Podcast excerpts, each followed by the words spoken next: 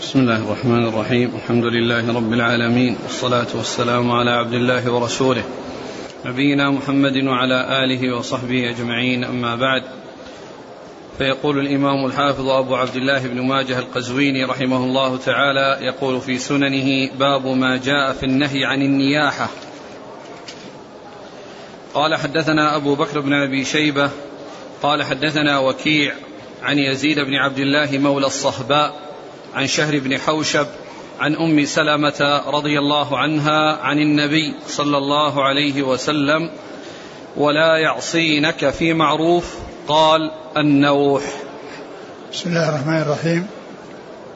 الحمد لله رب العالمين وصلى الله وسلم وبارك على عبده ورسوله نبينا محمد وعلى آله وأصحابه أجمعين. أما بعد فيقول الإمام الحافظ ابن ماجه القزويني رحمه الله باب في النياحة يعني في بيان حكمها وأنها حرام وأنها لا تجوز. والنياحة هي النياحة على الميت والصياح عند موته يعني جزعا وعدم صبر. هذه هي النياحة. وهي محرمة بأدلة كثيرة ثابتة عن رسول الله عليه الصلاة والسلام وبعضها فيها الوعيد الشديد لمن يفعل ذلك. وقد أورد حديث سلمة عن النبي عليه الصلاة والسلام في تفسير قوله ولا يعصينك في معروف قال النوح أي النياحة على الميت ولهذا جاء عن النبي عليه الصلاة والسلام كما ثبت في الصحيح أنه كان يبايع النساء عند مبايعتهن إياه ألا ينحن كما جاء في حديث عطية رضي الله عنه أخذ عليهن عند البيعة ألا, ألا ينحن. فالنياحة ثابتة أو تحريمها ثابت عن رسول الله عليه الصلاة والسلام. وتفسير النياحة في تفسير ولا يعصينك في معروف بأنها النياحة هذا تفسير بالمثال. وإلا ليس معنى ذلك أن أن الآية المقصود بها النياحة فقط فإن لفظها عام ولا يعصينك في معروف. ولكن من جملة ذلك النياحة. ولهذا جاء في بعض الروايات الصحيحة يعني منها ألا ننوح. يعني من مما بايعنا عليه أو مما يدخل تحت الآية النياحة. فإذا التفسير بالنياحة في هذا الحديث هو تفسير بالمثال لأنه يذكر مثال من أمثلة ما يدخل تحت هذا اللفظ.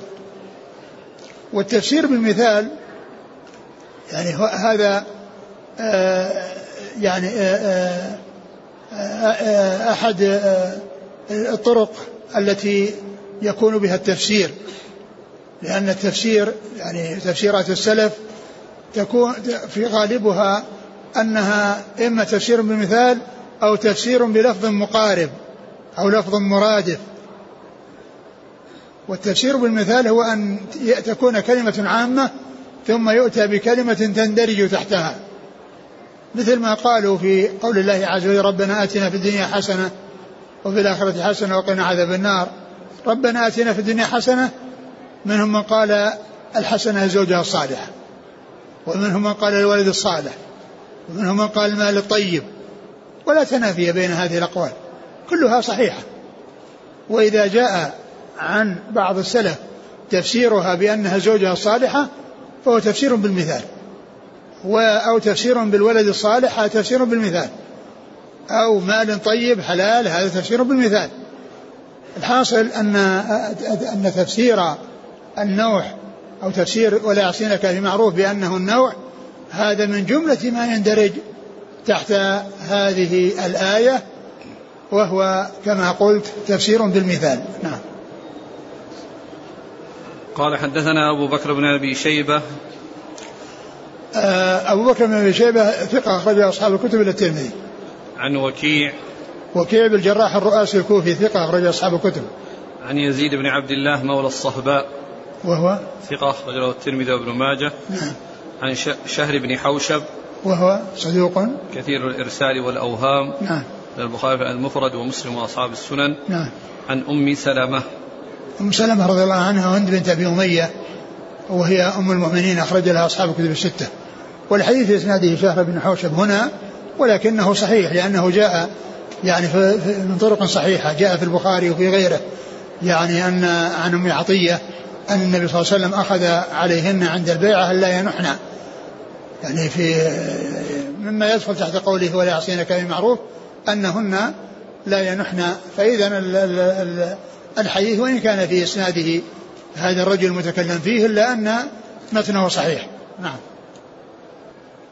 قال حدثنا هشام بن عمار قال حدثنا إسماعيل بن عياش قال حدثنا عبد الله بن دينار قال حدثنا حريز مولى معاوية أنه قال خطب معاوية رضي الله عنه بحمص فذكر في خطبته أن رسول الله صلى الله عليه وسلم نهى عن النوح.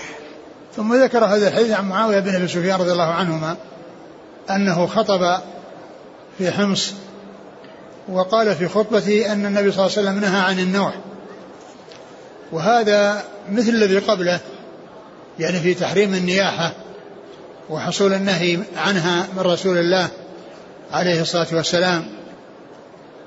و وخطبة معاوية رضي الله عنه بذلك على المنبر هذا في بيان ما كان عليه الصحابة رضي الله عنهم من بيان السنن. وأنهم كانوا يبينونها على المنابر يعني في خطبهم فكانوا في خطبهم يذكرون مسائل الأحكام ويذكرون الأمور المحرمة والاستدلال على تحريمها. فكانوا رضي الله عنهم وأرضاهم هم الهداة الهداة المهتدون.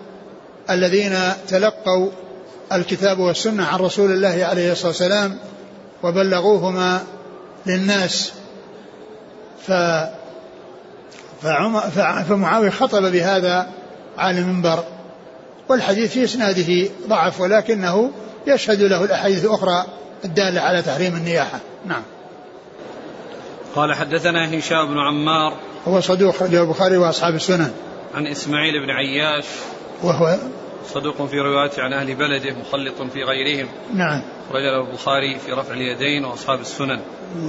نعم عن عبد الله بن دينار. نعم. الحمصي وهو ضعيف أخرج له. عبد الله. ها؟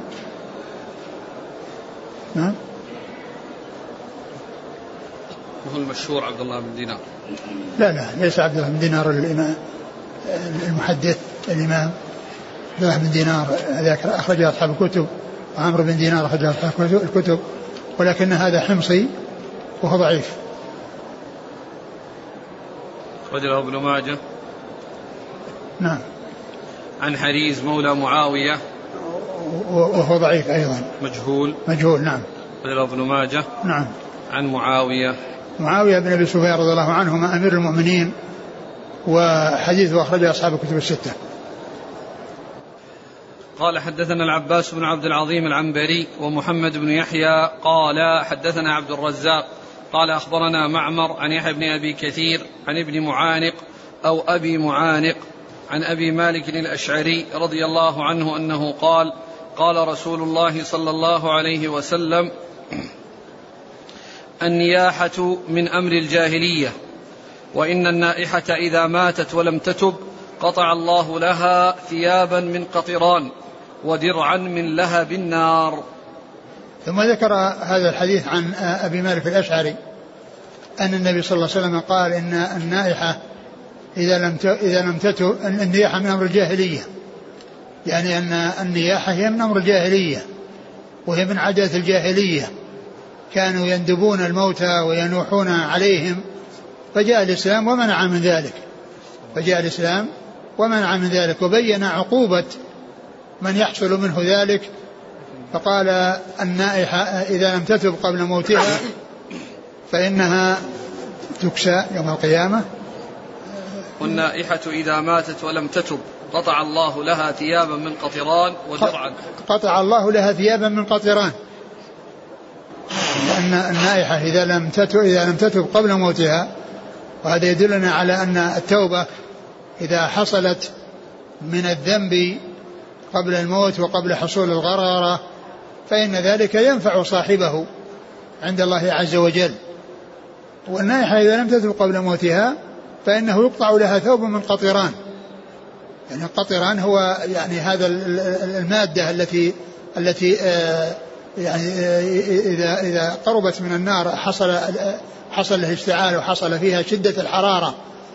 ومعنى ذلك أنها يعني آه، يلطخ جسدها كما قال ذلك بعض أهل العلم بقطران فيكون كأنه ثوب وكأنه قميص. وهذا يعني في يعني في شدة اشتعال النار يعني يحصل به اشتعال النار وشدة اشتعال النار يعني به. إيش بعدين؟ و, و؟ ودرعا من لهب النار. ودرعا من لهب النار أيضا يعني يكون يعني مع القطران الذي يلطخ به جسدها ويكون كأنه درع وكأنه ثوب يعني يكون وراء ذلك أيضا طبقة أخرى هي من لهب النار. وجاء في بعض الروايات ودرعا من جرب. يعني الجرب الذي يعني هو داء يكون في الجلد في جلد البعير ويجرب ويعدي ويطلب القطران يعني من أجل إزالته فإنه آه، يعني آه، يكون آه، تكون النائحة بهذه المثابة. يكون يعني جسدها يعني الذي كانت تخمشه وت يعني يكون مثل الجرب الذي يعني فيه فيه الضرر وفيه التأذي منه. ثم يضاف إلى ذلك أنه يكون عليه أو معه شيء من هذا القطران الذي يكون فيه زيادة في الاشتعال وزيادة في الحرارة. نعم.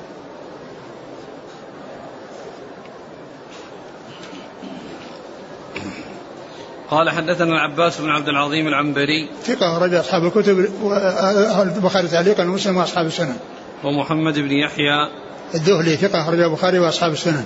عن عبد الرزاق ابن همام الصنعاني اليماني ثقة أخرج أصحاب الكتب. عن معمر معمر بن راشد الأزدي البصري ثم اليماني ثقة أخرج أصحاب الكتب. عن يحيى بن أبي كثير وهو اليمامي وهو ثقة أخرج أصحاب الكتب. عن ابن معانق أو أبي معانق وهو وثقه العجلي نعم. ابن ماجه. نعم. عن أبي مالك الأشعري. رضي الله عنه أخرج له. قال تعليقا ومسلم وأبو داود والنسائي بن ماجه. نعم.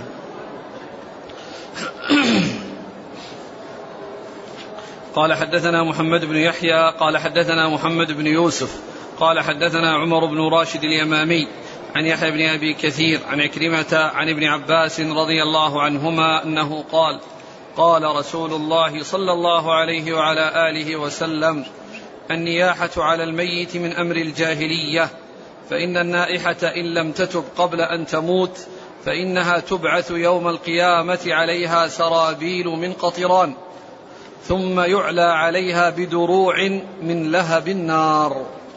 وهذا الحديث مثل, مثل الذي قبله. النائحة إذا لم تتب قبل موتها فإنها تبعث وتكسى ثيابا من قطران. أو دروعا من قطران. سرابيل سرابيل من قطران. سرابيل هي الثياب. يعني آه، فيوضع عليها هذا القطران الذي يحيط بجسدها ويكون شديد الاشتعال إذا إذا جاءته النار. شديد الحرارة وشديد الاشتعال. وكذلك أيضا يعلى عليها بثياب من؟ بدروع من لهب النار. بدروع من لهب النار. يعني يعلى عليه يكون طبقة أخرى. يعني طبقة قطران وطبقة دروع من لهب النار. يعني تكون يعني عليها مع مع هذا القطران الذي آه على جسدها والذي تزيد حرارته أو تشد وهو شديد الحرارة وشديد الاشتعال إذا جاءته النار. نعم. قال حدثنا محمد بن يحيى عن محمد بن يوسف. هو الفريابي؟ نعم. ثقة أخرج أصحاب الكتب. عن عمر بن راشد اليمامي. وهو ضعيف رجل الترمذي وابن ماجه. نعم. عن يحيى بن أبي كثير. نعم. عن عكرمة عن ابن عباس. عكرمة هو ابن عباس ثقة أخرج أصحاب الكتب. عن ابن عباس رضي الله عنهما وهو أحد العبادلة الأربعة من أصحاب الرسول عليه الصلاة والسلام وأحد السبعة المكثرين من حديثه. والحديث في إسناده الرجل هذا الذي هو ضعيف ولكنه مثل الحديث الذي قبله. نعم. قال حدثنا أحمد بن يوسف قال حدثنا عبيد الله قال أخبرنا إسرائيل عن أبي يحيى عن مجاهد عن ابن عمر رضي الله عنهما أنه قال نهى رسول الله صلى الله عليه وسلم أن تتبع جنازة معها رانة. ثم ذكر هذا الحديث أن النبي صلى الله عليه وسلم نهى أن تتبع جنازة معها رانة يعني الذي هو صياح ونياحة. يعني إنه لا يجوز يعني النياحه لا تجوز مطلقا. ولا تجوز أيضا في آه، اتباع الجنازة لا سيما واتباع الجنازة هو الوقت الذي فيه شدة المصيبة. شدة المصيبة و يعني لأن السلوان لا بد وأن يحصل بمرور الزمن وبمرور الوقت ولكن شدة المصيبة هي في الأول. فالرسول صلى الله عليه وسلم نهى أن تتبع جنازه ومعها رانة. يعني الذي هو الصوت الصوت بالمصيبة والنياحة. يعني هذا هو المقصود بالرانة. نعم. لكن مثلا الآن بعض الجنائز خاصة للعظماء يتبعونها بطبول. هل يستدل بهذا الحديث؟ طبول؟ نعم. آه هو لا شك أنه صوت صوت محرم. يعني آه، أقول صوت محرم و وهذا غالبا أن الطبول يعني تكون للفرح. وهذا كيف يكون يعني هذا الطبول مع مع الموت ومع لكن لا شك إنه محرم لا يجوز لأنه يعني في فيه صوت. أقول لأنه فيه صوت وإن لم يكن نياحة ولكنه فيه صوت. قال حدثنا أحمد بن يوسف. هو؟ ثقة أخرجه مسلم وأبو داود والنسائي وابن ماجه. نعم. عن عبيد الله. بن موسى وثقة أخرج أصحاب الكتب. عن إسرائيل. ثقة أخرج أصحاب الكتب. عن أبي يحيى. وهو القتات وهو لين الحديث. نعم. البخاري المفرد وأبو داود والترمذي وابن ماجه. نعم. عن مجاهد. مجاهد بن جبر المكي ثقة أخرج أصحاب الكتب. عن ابن عمر. عن ابن عمر رضي الله عنهما أحد العبادلة الأربعة وأحد السبع المكثرين من حديث رسول الله صلى الله عليه وسلم. قال رحمه الله تعالى باب ما جاء في النهي عن ضرب الخدود وشق الجيوب. قال حدثنا علي بن محمد قال حدثنا وكيع حا قال وحدثنا محمد بن بشار قال حدثنا يحيى بن سعيد وعبد الرحمن جميعا عن سفيان عن زبيد عن إبراهيم عن مسروق. حا قال وحدثنا علي بن محمد وأبو بكر بن خلاد. قال حدثنا وكيع. قال حدثنا الأعمش عن عبد الله بن مرة عن مسروق عن عبد الله رضي الله عنه أنه قال قال رسول الله صلى الله عليه وسلم ليس منا من شق الجيوب وضرب الخدود ودعا بدعوى الجاهلية. ثم ذكر بعد ذلك ما جاء في شق الجيوب النهي عن ضرب الخدود وشق الجيوب. النهي عن ضرب, ضرب الخدود وشق الجيوب.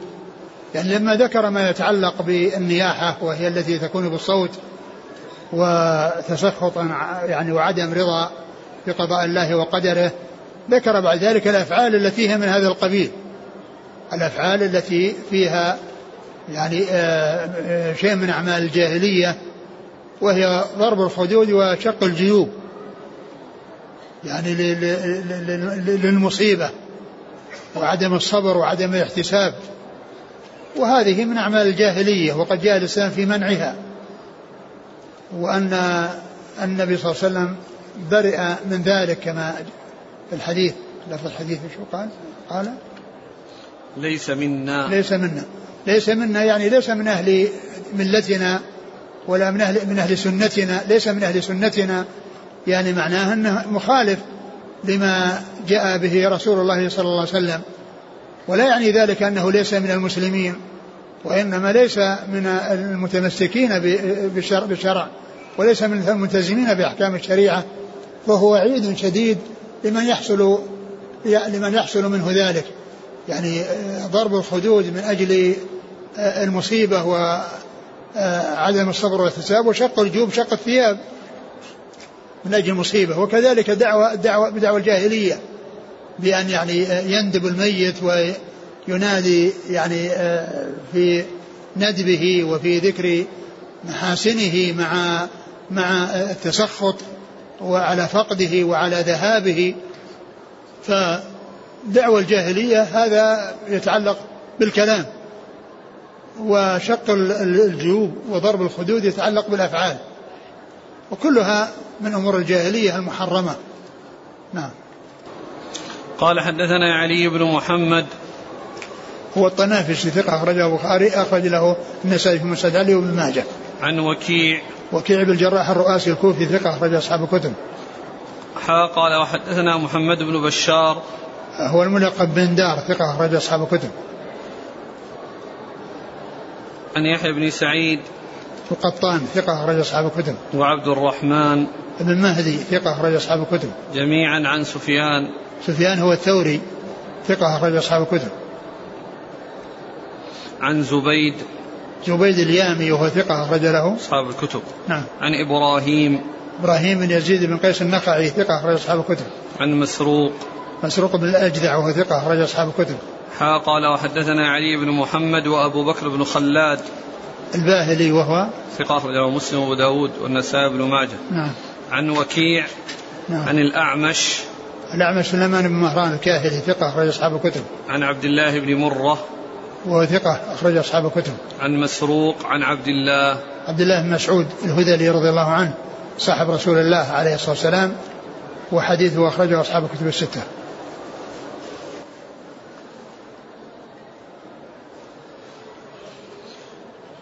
قال حدثنا محمد بن جابر المحاربي ومحمد بن كرامة قال حدثنا أبو أسامة عن عبد الرحمن بن يزيد بن جابر عن مكحول والقاسم عن أبي أمامة رضي الله عنه أن رسول الله صلى الله عليه وسلم لعن الخامشة وجهها والشاقة جيبها والداعية بالويل والثبور. ثم ذكر هذا الحديث عن أبي أمامة رضي الله عنه. وهو مثل الذي قبله فيه اثنان أو اثنتان من الأفعال المحرمة والثالث الذي يتعلق بالقول وبالصوت وبالكلام. قال قال صلى الله عليه وسلم لعن الخامشة وجهها. لعن الخامشة وجهها التي تخمش وجهها بأظفارها يعني من أجل المصيبة وكذلك تشق جيبها يعني تشق ثوبها والجيب هو الفتحة في القميص التي يدخل فيها الرأس. فهي تشق تشقه يعني حتى يعني آه، ينزل وسواء وصل إلى نهايته من تحت أو لم يصل. كل ذلك شق للجيوب. كل ذلك من قبيل شق الجيوب. وكل ذلك تسخط على على على قضاء الله وقدره وعدم صبر على المصيبة. وكذلك الدعاء بالويل والثبور الذي هو دعوة الجاهلية الذي مر في الحديث السابق. يعني دعا بالويل والثبور الذي دعوة الجاهلية. نعم.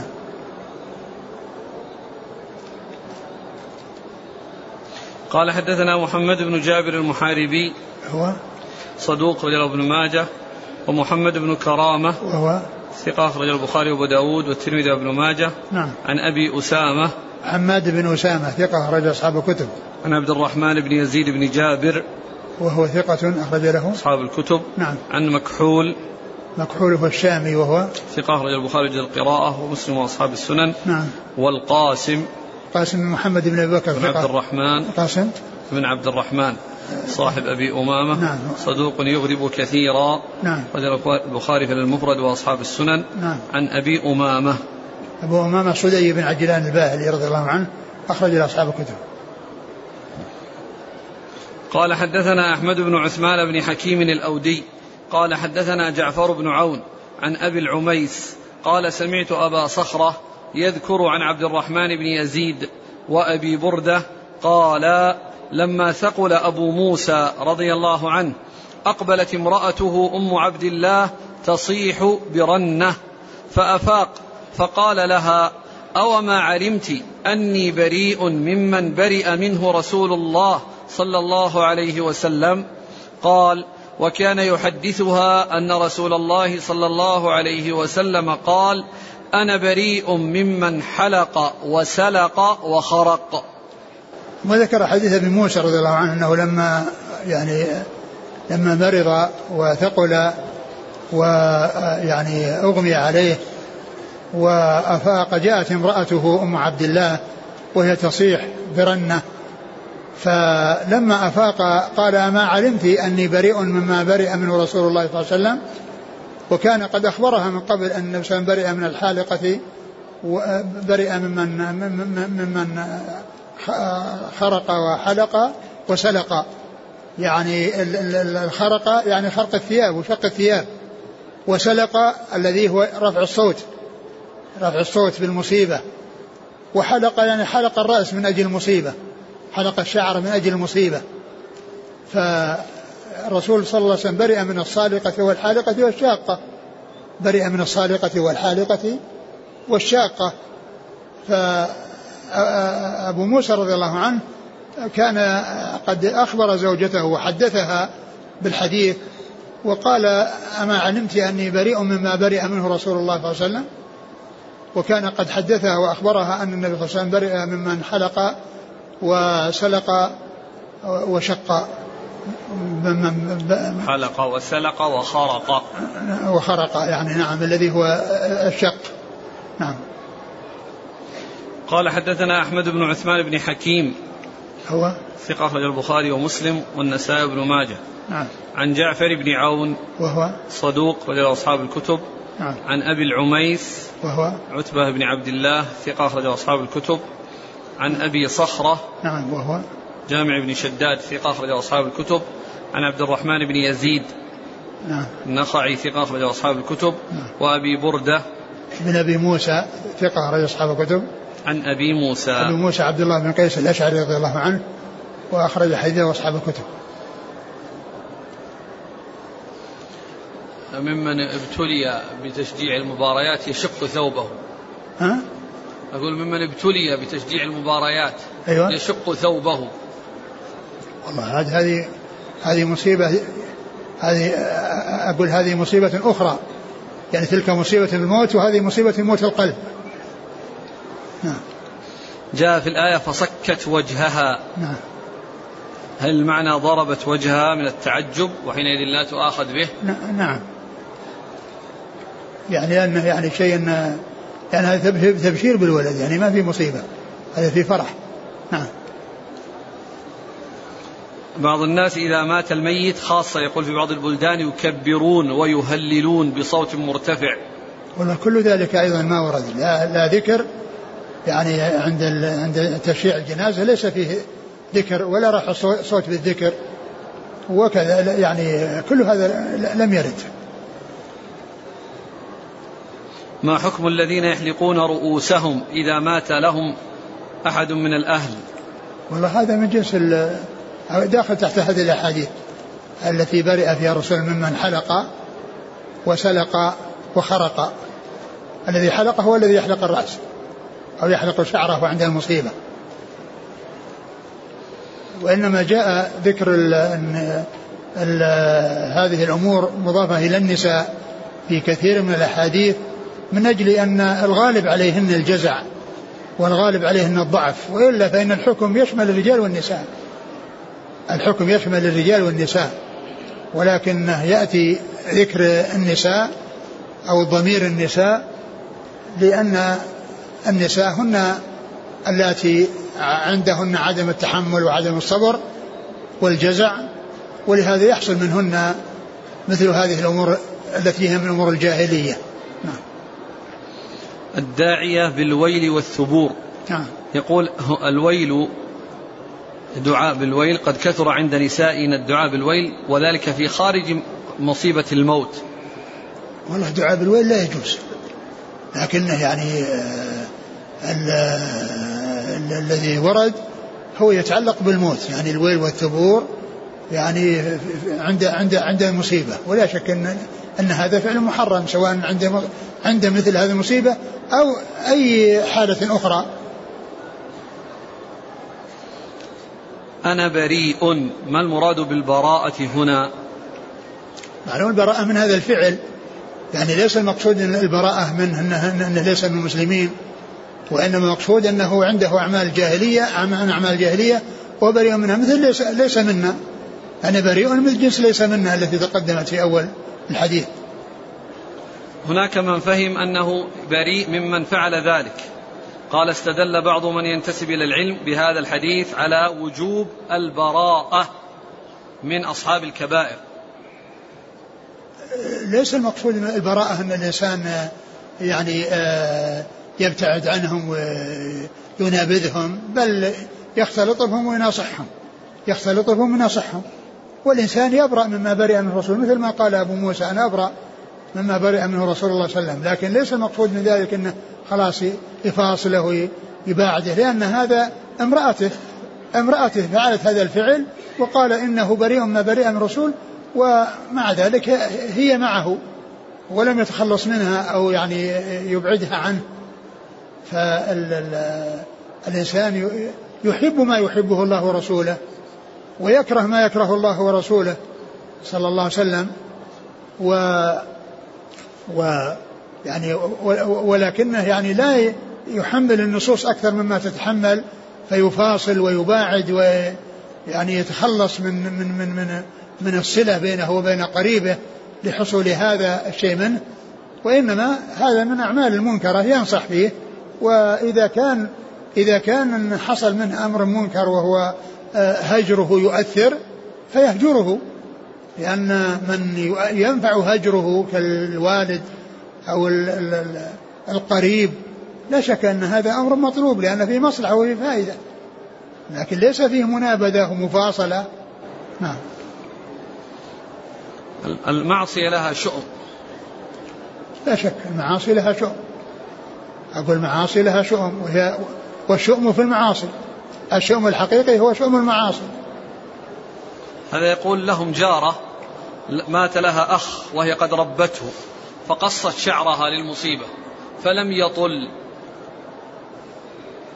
على كل إذا كان إذا كان أن هذا ثبت فهذا مما يوضح شؤم المصيبة شؤم المعصية. قال رحمه الله تعالى باب ما جاء في البكاء على الميت. قال حدثنا أبو بكر بن أبي شيبة وعلي بن محمد قال حدثنا وكيع عن هشام بن عروة عن وهب بن كيسان عن محمد بن عمرو بن عطاء عن أبي هريرة رضي الله عنه أن النبي صلى الله عليه وسلم كان في جنازة فرأى عمر رضي الله عنه امرأة فصاح بها. فقال النبي صلى الله عليه وسلم دعها يا عمر فإن العين دامعة والنفس مصابة والعهد قريب. اقرأ الثاني. باب ما جاء في البكاء على الميت. قال حدثنا أبو بكر بن أبي شيبة. اللي بعده؟ لا اللي بعده اسناد ثاني قال حدثنا أبو بكر بن أبي شيبة. قال حدثنا عفان عن حماد بن سلمة عن هشام بن عروة عن وهب بن كيسان عن محمد بن عمرو بن عطاء عن سلمة بن الأزرق عن أبي هريرة رضي الله عنه عن النبي صلى الله عليه وسلم بنحوه.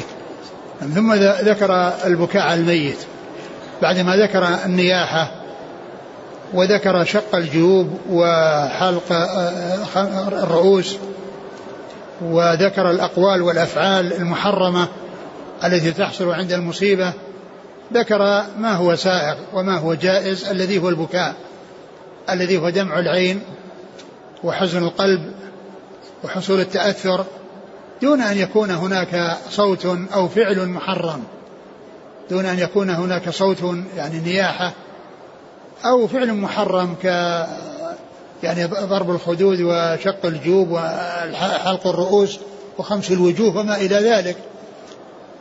فالبكاء هذه رحمة جعلها الله تعالى في قلوب عباده ولا مانع منه ولا محذور فيه. وإنما المحذور في الأفعال المحرمة وكذلك بالأصوات المحرمة التي تكون يعني في ندبة ويعني تفجع الميت وصياح ونياحة هذا هو الأمر المحرم. وأما البكاء فإنه سائر ثم ذكر آه، ابن ماجه حديث. منها حديث عمر؟ قال إيش؟ حديث. رأى عمر كان صلى الله عليه وسلم في جنازة فرأى عمر امرأة فصاح بها. فقال النبي صلى الله عليه وسلم دعها يا عمر فإن العين دامعة والنفس مصابة والعهد قريب. ذكر أن أن عمر رأى امرأة وكان في جنازة ف يعني صاح بها يعني رآها تبكي فصاح بها. فالنبي صلى الله عليه وسلم قال دعها فإن العين دامعة و والقلب. فإن العين دامعة والنفس مصابة والنفس والعهد. مصابة والعهد قريب يعني يعني يعني ان المصيبة يعني حديثة وأن أن أن أن, أن المصيبة وقعت يعني في وقت قريب ففيه التأثر. وهذا المقصود به إذا كان ما ليس معه صوت. وأما مع الصوت فهو المحرم الذي مر في الأحاديث السابقة. والحديث في إسناده ضعف لأن فيه هذا الرجل الذي هو الذي زاد في الإسناد الثاني. سلمة بن الأزرق. سلمة بن الأزرق. سلمة, سلمة بن الأزرق هو لأنه جاء في بعض الروايات يعني الإسناد يعني بحذفه وفي بعضها بوجوده فيكون بدونه انقطاع ومع وجوده فيه ضعف. ومع وجوده فهو يعني فيه ضعف. نعم. لكن الأحاديث البكاء جاءت قصة إبراهيم وقصة يعني آه، زيد بن حارثة وغيرهم من عدد من الصحابة الذين وجد من النبي صلى الله عليه وسلم البكاء عليهم. نعم. قال حدثنا أبو بكر بن أبي شيبة وعلي بن محمد عن وكيع عن هشام بن عروة. هشام بن عروة ثقة رأي أصحاب الكتب. عن وهب بن كيسان. وهو؟ ثقة أخرجه أصحاب الكتب. نعم. عن محمد بن عمرو بن عطاء. وهو؟ ثقة أخرجه أصحاب الكتب. نعم. عن أبي هريرة. عبد الرحمن بن صخر الدوسي رضي الله عنه أكثر الصحابة الحديثة قال حدثنا أبو بكر بن أبي شيبة عن عفان الثاني بن مسلم الصفار ثقة أخرج أصحاب الكتب عن حماد بن سلمة وهو ثقة أخرجه البخاري تعليقا ومسلم وأصحاب السنن. عن هشام بن عروة عن وهب بن كيسان عن محمد بن عمرو بن عطاء عن سلمة بن الأزرق وهو مقبول أخرجه النسائي بن ماجه نعم. عن أبي هريرة. نعم. هذا لا يقال له المزيد في متصل الأسانيد. لا المزيد لأن ذاك الإسناد متصل يعني المزيد يصير ضعيف نفسه. لأن المزيد مثلا أن يكون هناك زيادة ومن لم يزدها أتقن ممن زادها ومن لم يزد أتقن ممن زاد نعم. قال حدثنا محمد بن عبد الملك بن أبي الشوارب قال حدثنا عبد الواحد بن زياد قال حدثنا عاصم الأحول عن أبي عثمان عن أسامة بن زيد رضي الله عنه أنه قال كان ابن لبعض بنات رسول الله صلى الله عليه وسلم يقضي فأرسلت إليه أن يأتيها فأرسل إليها أن لله ما أخذ وله ما أعطى وكل شيء عنده إلى أجل مسمى فلتصبر ولتحتسب. فأرسلت إليه فأقسمت عليه فقام رسول الله صلى الله عليه وسلم وقمت معه ومعه معاذ بن جبل وأبي بن كعب وعبادة بن الصامت رضي الله عنهم فلما دخلنا ناولوا ناولوا الصبي رسول الله صلى الله عليه وسلم وروحه تقلقل في صدره. قال حسبته قال كأنها شنة قال فبكى رسول الله صلى الله عليه وسلم فقال له عبادة بن الصامت ما هذا يا رسول الله؟ قال الرحمة التي جعلها الله في بني آدم وإنما يرحم الله من عباده الرحماء. ثم ذكر هذا الحديث من أوله قال كان ابن لبعض بنات رسول الله صلى الله عليه وسلم يقضي. كان ابن لبعض بنات النبي صلى الله عليه وسلم يقضي يعني أنه في الموت وفي النزع. وأرسلت إليه تطلب منه أن يحضر يعني إليها فالرسول صلى الله عليه وسلم قال أرسل إليها بأن يبلغها بأن عليه أن لله ما أخذ وله ما أعطى وكل شيء عنده بأجل مسمى فلتصبر ولتحتسب. فأقسمت وأكدت يعني رغبتها في أن يأتي إليها فجاء ومعه جماعة من أصحابه فناولوه الصبي وروحه يعني نفسه تقعقع أو تقلقل يعني معناها أنها يعني من شدة يعني النفس ومن شدة يعني النزع الذي حصل له كأنها في شن يعني مثل الشن الذي هو القربة الخلقة اليابسة إذا إذا صار عندها فيها حصاة ولا شيء فإن أي حركة يعني يصير لها صوت. أي حركة يصير لها صوت يعني لهذا الشن بهذا الجرم الذي آه، اتصل به. ف يعني آه، روحه يعني يحصل منها هذا الشيء مثل ما كان يحصل للحركة أو لهذا الجرم الذي يقع على الشن الذي هو قربة اليابسة القديمة. فبكى رسول الله صلى الله عليه وسلم. فقالوا يعني آه، فقال له عبادة بن الصامت إيش؟ ما هذا يا رسول الله؟ ما هذا يا رسول الله يعني كان يعني يعرفون أنه ينهى عن النياحة وينهى عن فظنوا أن الحكم يكون واحدا فقال عليه الصلاة والسلام إنها رحمة وإنما يرحم الله من عباده الرحماء فدل هذا على أن البكاء ودمع العين وحزن القلب أن ذلك آه، أمر آه، لا يؤثر وإنما المحذور أن يكون مع هذا الحزن للقلب ودمع العين يكون معه صياح وصراخ أو يكون معه ندبة أو يكون معه أفعال محرمة كشق الجيوب وحلق الرؤوس ولطم آه، آه، الخدود ورفع الأصوات. نعم أعد الحديث. قال كان ابن لبعض بنات رسول الله صلى الله عليه وسلم يقضي. وهي زينب نعم. هو ابن أو بنت؟ ابن زينب ولا بنت زينب؟ يعني هو هو قال ابن؟ ابن. نعم. ما ما اتذكر لكن يعني هو يعني لإحدى بناته وهي زينب. لكن ما أتذكر يعني هل يعني أنها بنت وفي الحديث أنها ابن. فأرسلت إليه أن يأتيها فأرسل إليها أن لله ما أخذ وله ما أعطى وكل شيء عنده إلى وهذا أحسن شيء يعزى به أحسن شيء يعزى به هو هذا الكلام. إن لله ما أخذ وله ما أعطى وكل شيء عنده بأجل مسمى. هذا أفضل كلام يعزى به أو يذكر به المصاب. لأن لأن الله عز وجل هو الذي أعطاه وهو الذي أخذه وكل شيء له أجل ينتهي عنده لأنه لا بقاء لأحد. كل من كان على ظهر الأرض لا بد وأن يموت. كل من عليها فان. فلله ما أخذ وله ما أعطى وكل شيء عنده بأجل مسمى.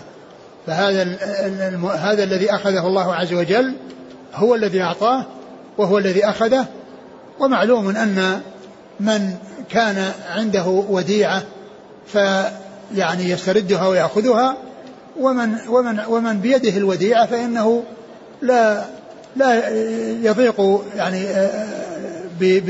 بحصول خروجها منه لأن الله عز وجل هو الذي أعطى هذه العطية هو الذي يأخذها. ثم الأخذ آه، له أجل ولو لم يحصل يعني آه، آه، اليوم أو بكرة أو بعد ذلك لابد وأن يوجد لأن الموت لا بد منه. لأن الموت لا بد منه. ولو تأخر أو حصل تأخر الموت فإنه لا بد وأن يأتي الموت. ف ولن يؤخر الله نفسا إذا جاء أجلها. لن يؤخر الله نفسا إذا جاء أجلها. ولكن النهاية لا بد منها. كل كل شيء له أجل. كل شيء له أمد ينتهي إليه وحد ينتهي إليه. ولا بقاء لأحد على وجه الأرض وإنما البقاء لله سبحانه وتعالى. نعم. لله ما أخذ وله ما أعطى وكل شيء عنده إلى أجل مسمى فلتصبر ولتحتسب. نعم فلتصبر يعني على المصيبة ولتحتسب الأجر والثواب عند الله عز وجل بصبرها وبفقدها يعني آه يعني آه ابنها.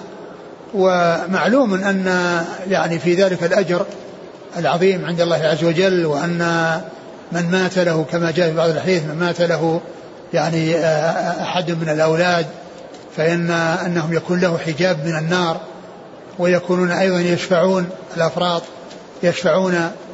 نعم. فأرسلت إليه فأقسمت عليه فقام رسول الله صلى الله عليه وسلم وقمت معه. ومعه معاذ بن جبل وأبي بن كعب وعبادة بن الصامت. فلما دخلوا ناولوا الصبي رسول الله صلى الله عليه وسلم وروحه تقلقل في صدره. قال حسبته قال كأنها شنة. قال فبكى رسول الله صلى الله عليه وسلم فقال له عبادة بن الصامت ما هذا يا رسول الله؟ قال الرحمة التي جعلها الله في بني آدم وإنما يرحم الله من عباده الرحماء. نعم. قال حدثنا محمد بن عبد الملك بن أبي الشوارب. نعم هو صدوق له مسلم والترمذي والنسائي بن ماجه. عن عبد الواحد بن زياد. وهو ثقة أخرج أصحاب الكتب. عن عاصم الأحول. هو ثقة أخرج أصحاب الكتب. عن أبي عثمان. النهدي ثقة أخرج أصحاب الكتب. عن أسامة بن زيد. رضي الله عنه أخرج أصحاب الكتب.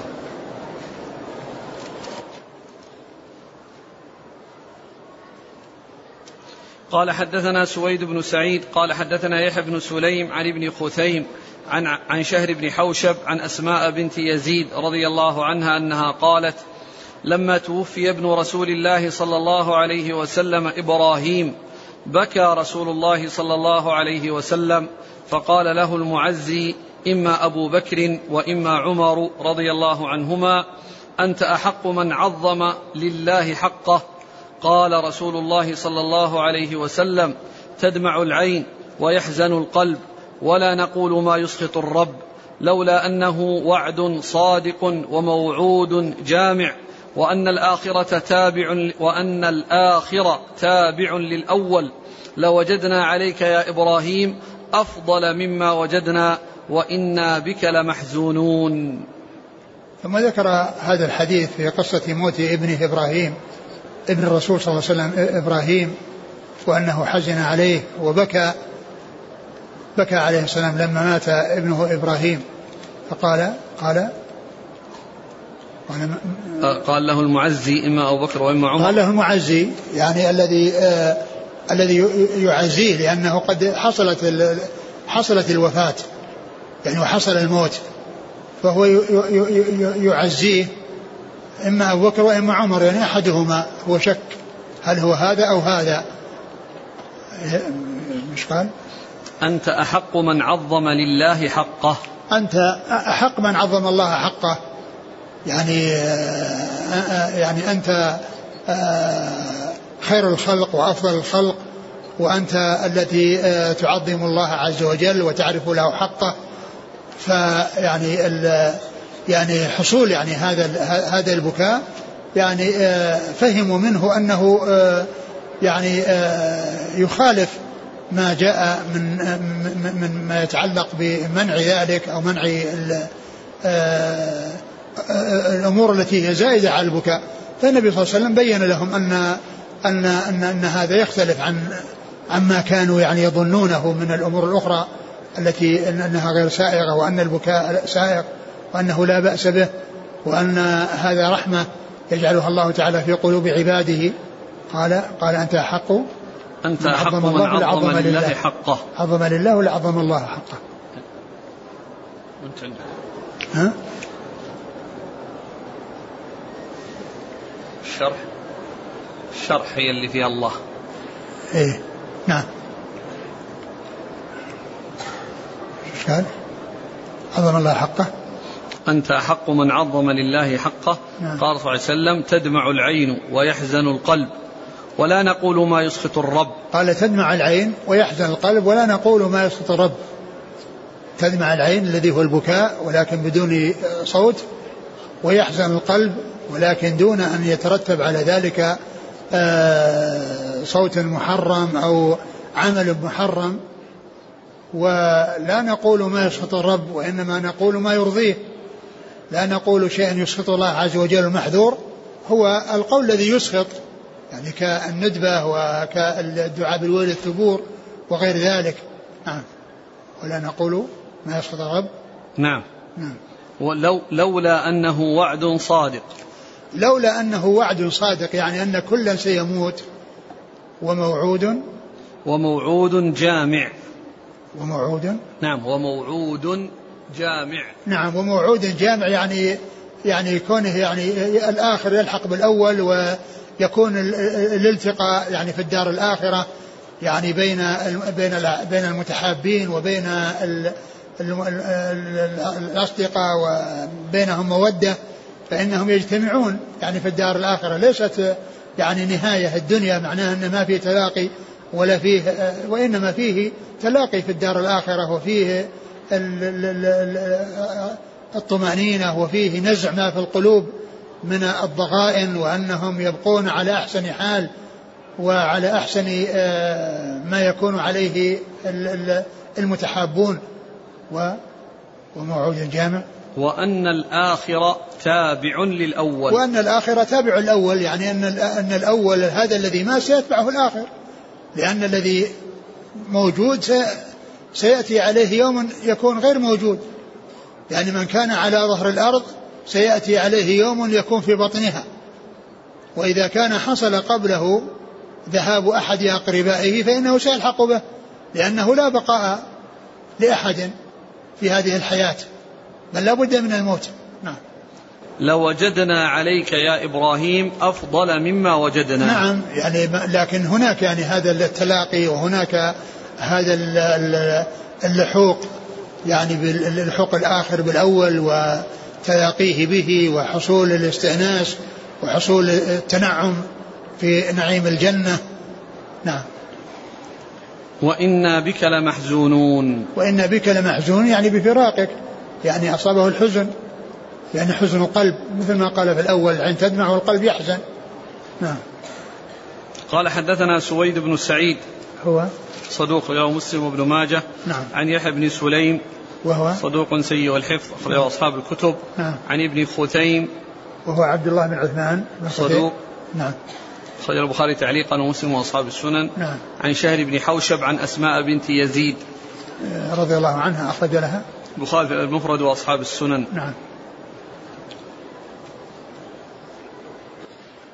قال حدثنا محمد بن يحيى قال حدثنا إسحاق بن محمد الفروي قال حدثنا عبد الله بن عمر عن إبراهيم بن محمد بن عبد الله بن جحش عن أبيه رضي الله عنه عن حمنة بنت جحش رضي الله عنها أنه قيل لها قتل أخوك فقالت رحمه الله وإنا لله وإنا إليه راجعون قالوا قتل زوجك قالت وحزناه فقال رسول الله صلى الله عليه وسلم إن للزوج من المرأة لشعبة ما هي لشيء.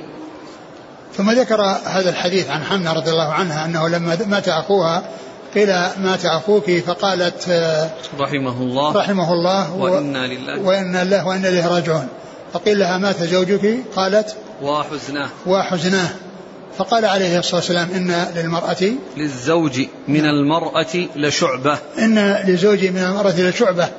يعني في قلبه يعني لها المودة وال الانسجام وال يعني الذي يجعلها تحزن عليه أكثر مما تحزن على غيره. نعم. ما هي لشيء؟ ما هي لشيء؟ يعني يعني لغير الزوج. يعني الزوج له مكانة وله منزلة عند الزوجة. يعني لا لا لا يكون غيره يعني آه، يحصل مثل هذه المنزلة. والحديث ضعيف لأن في إسناده عبد الله بن عمر العمري المكبر وأيضا يعني تلميذه الذي روى عنه ويعني وفيهم ضعف. نعم. قال حدثنا محمد بن يحيى عن إسحاق بن محمد الفروي هو؟ صدوق كف فساء حفظه أخرج البخاري والترمذي وابن ماجه. نعم. عن عبد الله بن عمر. وهو ضعيف أخرج له. مسلم وأصحاب السنن. نعم. عن إبراهيم بن محمد بن عبد الله بن جحش. وهو؟ صدوق رواه ابن ماجه. نعم. عن أبيه. وهو؟ صحابي صغير البخاري تعليقا والنسائي وابن ماجه. نعم. عن حمنة بنت جحش. رضي الله عنها أخرج لها. البخاري في المفرد وأبو داود والترمذي وابن ماجه. نعم. قال حدثنا هارون بن سعيد المصري قال حدثنا عبد الله بن وهب قال أخبرنا أسامة بن زيد عن نافع بن عمر رضي الله عنهما أن رسول الله صلى الله عليه وسلم مر بنساء عبد الأشهل يبكين هلكاهن يوم أحد. فقال رسول الله صلى الله عليه وسلم لكن حمزة لا بواكي له. فجاء نساء الأنصار يبكين حمزة. فاستيقظ رسول الله صلى الله عليه وسلم فقال ويحهن من قلبن بعد مرو مروهن فلينقلبن ولا يبكين على هالك بعد اليوم. ثم ذكر يعني بعد ذلك هذا الحديث عن عن عن ابن عمر. عن ابن عمر قال مر صلى الله عليه وسلم بنساء عبد الأشهل. بنساء عبد الأشهل وهم من الأنصار يبكين. هلكاهن يوم أحد؟ نعم. فقال لكن حمزة لا بواكي له. نعم. فجاء نساء الأنصار يبكين حمزة. فاستيقظ رسول الله صلى الله عليه وسلم فقال ويحهن من قلبن بعد مروهن فلينقلبن ولا يبكين على هالك بعد اليوم. يعني ال يعني المقصود البكاء الذي البكاء الذي يعني يكون معه نياحه. وهذا قبل يعني لما كانت النياحة موجودة من قبل يعني ثم بعد ذلك منعت فإنه لا يحصل يعني لا يجوز أن يفعل ذلك بعد حصول النهي وبعد ثبوت السنة بذلك عن رسول الله عليه الصلاة والسلام. ليس المقصود من ذلك البكاء الذي هو حزن القلب فإن الرسول صلى الله عليه وسلم حصل منه ذلك وحصل من غيره من أصحابه ولكن المقصود من ذلك هو الندبة والمحرمة وأما حصول البكاء فإنه باق ومستمر. ولا والرسول مات ابنه يعني في زمن متأخر وبكى عليه وكذلك بكى على بعض أصحابه وبكى الصحابة رضي الله عنهم وأرضاهم. والأحاديث مرت يعني في ذلك يعني في جواز البكاء. وإنما المقصود يعني ما كان قبل تحريم النياحة. نعم. قال حدثنا هارون بن سعيد المصري. هو؟ ثقة أخرجه مسلم وأبو داود والنسائي بن ماجه. نعم. عن عبد الله بن وهب. وهو ثقة أخرج أصحاب الكتب. عن أسامة بن زيد. وهو صدوق. يهم أخرج البخاري تعليقا ومسلم وأصحاب السنن. نعم. عن نافع عن ابن عمر. نعم. نافع مولى بن عمر ثقة أخرج أصحاب الكتب. نعم. قال حدثنا هشام بن عمار. قال حدثنا سفيان عن إبراهيم الهجري عن ابن أبي أوفى رضي الله عنه أنه قال نهى رسول الله صلى الله عليه وسلم عن المراثي ثم قال يعني نهى الصحابي منه. ابن أبي أوفى. ابن أبي أوفى رضي الله عنه عبد الله بن أبي أوفى قال نهى رسول الله صلى الله عليه وسلم عن المراثي المقصود بالمراثي التي هي الندبة ويعني التي هي من أعمال الجاهلية وهي نعي الميت والنداء به و يعني هذا هو المحرم. وأما يعني ذكره بخير والثناء عليه من غير أن يحصل يعني من ذلك أمور محرمة فإن ذلك لا بأس به. يعني في المقصود بالمراثي هنا الندبة. فالمقصود بذلك الندبة ويعني ما كان من أفعال الجاهلية. وأما ذكر محاسنه وذكر يعني بمناسبة موته رثاءه نظما ونثرا فإن ذلك لا بأس به. وقد ذكر نقل الشارع عن الخطابي كلاما يعني فيه التفصيل هذا. قال الخطابي إنما كره من المراثي النياحة على مذهب الجاهلية. نعم. فأما الثناء والدعاء للميت فغير مكروه لأنه رثى غير واحد من الصحابة وذكر فيه وفي الصحابة كثيرا من المراثي. انتهى. ها؟ لأنه رثي وذكر لأنه رثي غير واحد من الصحابة وذكر فيه نعم. وفي الصحابة كثيرا من المراثي. نعم. والله تعالى أعلم وصلى الله وسلم وبارك على نعم. قال حدثنا هشام بن عمار نعم. عن سفيان هو بن عيينة. عن إبراهيم الهجري وهو ضعيف. لين الحديث بدل ابن ماجه. نعم. عن ابن أبي أوفى. وهو عبد الله بن أبي أوفى رضي الله عنه أخرج أصحاب الكتب. والحديث في إسناد هذا اللين ولكن فيه التفصيل الذي ذكره الخطابي. والله أعلم وصلى الله وسلم وبارك على رسول نبينا محمد وعلى آله وأصحابه أجمعين. جزاكم الله خيرا وبارك الله فيكم. ألهمكم الله الصواب ووفقكم للحق. ونفعنا الله بما سمعنا وغفر الله لنا ولكم وللمسلمين سبحانك